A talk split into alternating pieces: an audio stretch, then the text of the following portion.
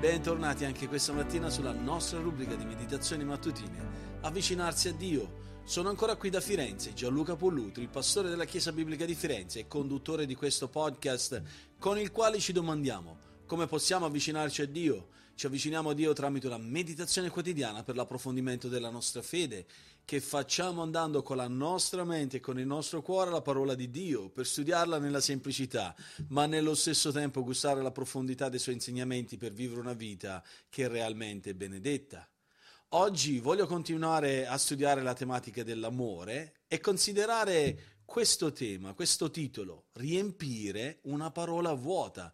Di quale parola stiamo parlando? Stiamo parlando della parola amore. In 1 Corinzi 12:31 abbiamo visto che Paolo ci presenta proprio quella strada verso l'amore, dove dice in questo versetto, ora vi mostrerò una via che è la via per eccellenza. E questo ci porta proprio a considerare questa via per eccellenza, la parola amore. L'amore biblico è caratterizzato dall'umiltà, è caratterizzato dall'obbedienza a Dio, ed è una totale abnegazione, spirito di sacrificio uh, verso quello che Dio vuole per noi e verso le altre persone. Nella nostra società la parola amore purtroppo ha preso una connotazione, come dicevo dal titolo, vuota. È una parola comune, ma un'esperienza non comune. Spesso coloro che più usano questa parola meno ne comprendono proprio il significato molti di coloro che pensano di aver trovato l'amore eh, si sono davvero accontentati di qualcosa di molto inferiore e superficiale a quello che Dio intendeva per loro quando usa questa parola amore. Per molti, in effetti, amore significa una relazione romantica o sessuale. Anche se la scrittura ha molto da dire sull'intimità all'interno di una coppia, di un matrimonio, la parola amore assume un significato più profondo, diverso eh, nel modo come il Nuovo Testamento usa questa parola.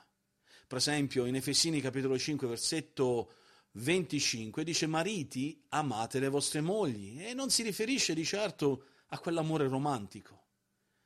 Altri errori comuni che vengono fatti includono equiparare l'amore con quell'emotività, con quel sentimentalismo o confonderlo con uno spirito di amicizia amichevole, di tolleranza, fratellanza verso gli altri e, e spesso a prescindere da qualsiasi considerazione per la purezza dottrinale e le convinzioni bibliche che devono essere portate insieme a questa parola. Ma l'amore biblico non è niente di tutto quello che abbiamo detto fino ad adesso.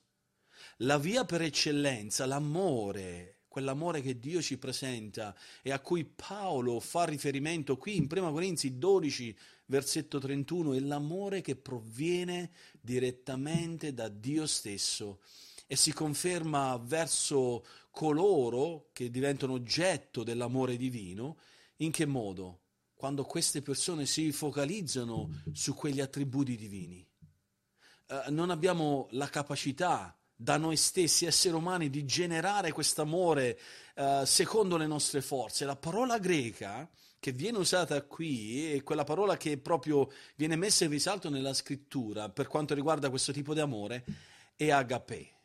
È caratterizzata dall'umiltà, dall'obbedienza a Dio, dall'abnegazione, da quello spirito di autosacrificio. In Giovanni capitolo 13, versetto 1, Gesù parla dell'amore che egli ha mostrato per i suoi discepoli. Quando dice e Gesù li amò sino alla fine, che cosa significa amarli sino alla fine? Questo significa letteralmente che lui li ha amati fino alla, perse- alla perfezione, fino al limite ultimo dell'amore. Infatti nei versetti 4 e 5 di Giovanni 13 Gesù dimostra il suo amore in che cosa? Lavando i piedi dei suoi discepoli.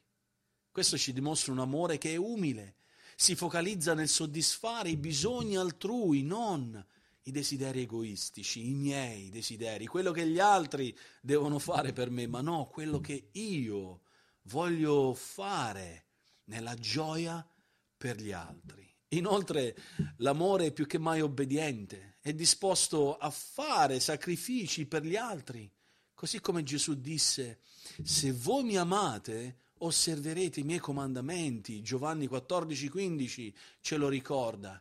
Eh, vedete, Dio ha compiuto per noi un sacrificio supremo, il sacrificio più alto, più elevato, in quanto ha amato il mondo a tal punto da dare il suo unigenito figlio.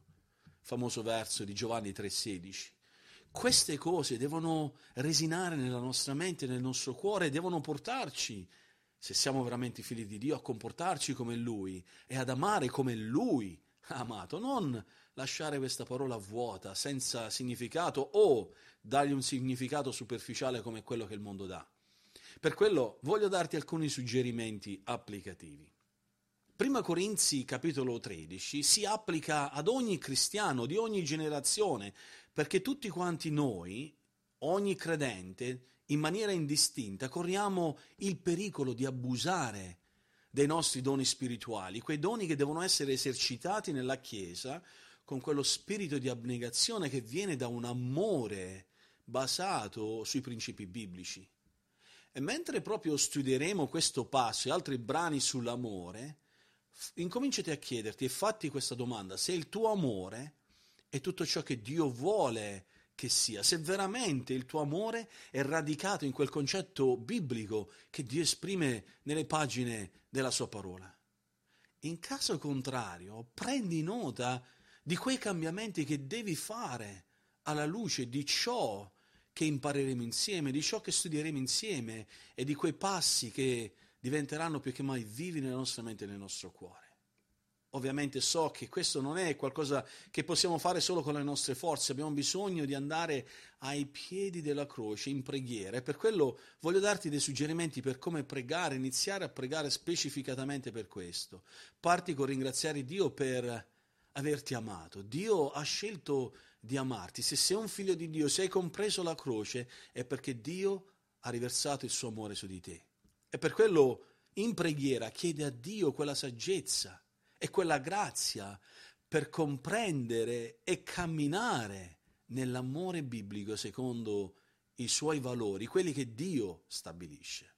E per il tuo approfondimento, leggi Giovanni capitolo 14, versetti 23 e 24 e prendi nota di come Gesù descrisse coloro che veramente lo amano. Oggi abbiamo visto questa tematica meravigliosa, l'amore biblico è caratterizzato dall'umiltà, dall'obbedienza a Dio e da una totale abnegazione a se stessi verso quelle persone che Dio ha messo al nostro fianco e verso Dio siamo pronti a qualsiasi sacrificio. Che Dio ci benedica proprio in questo anche oggi.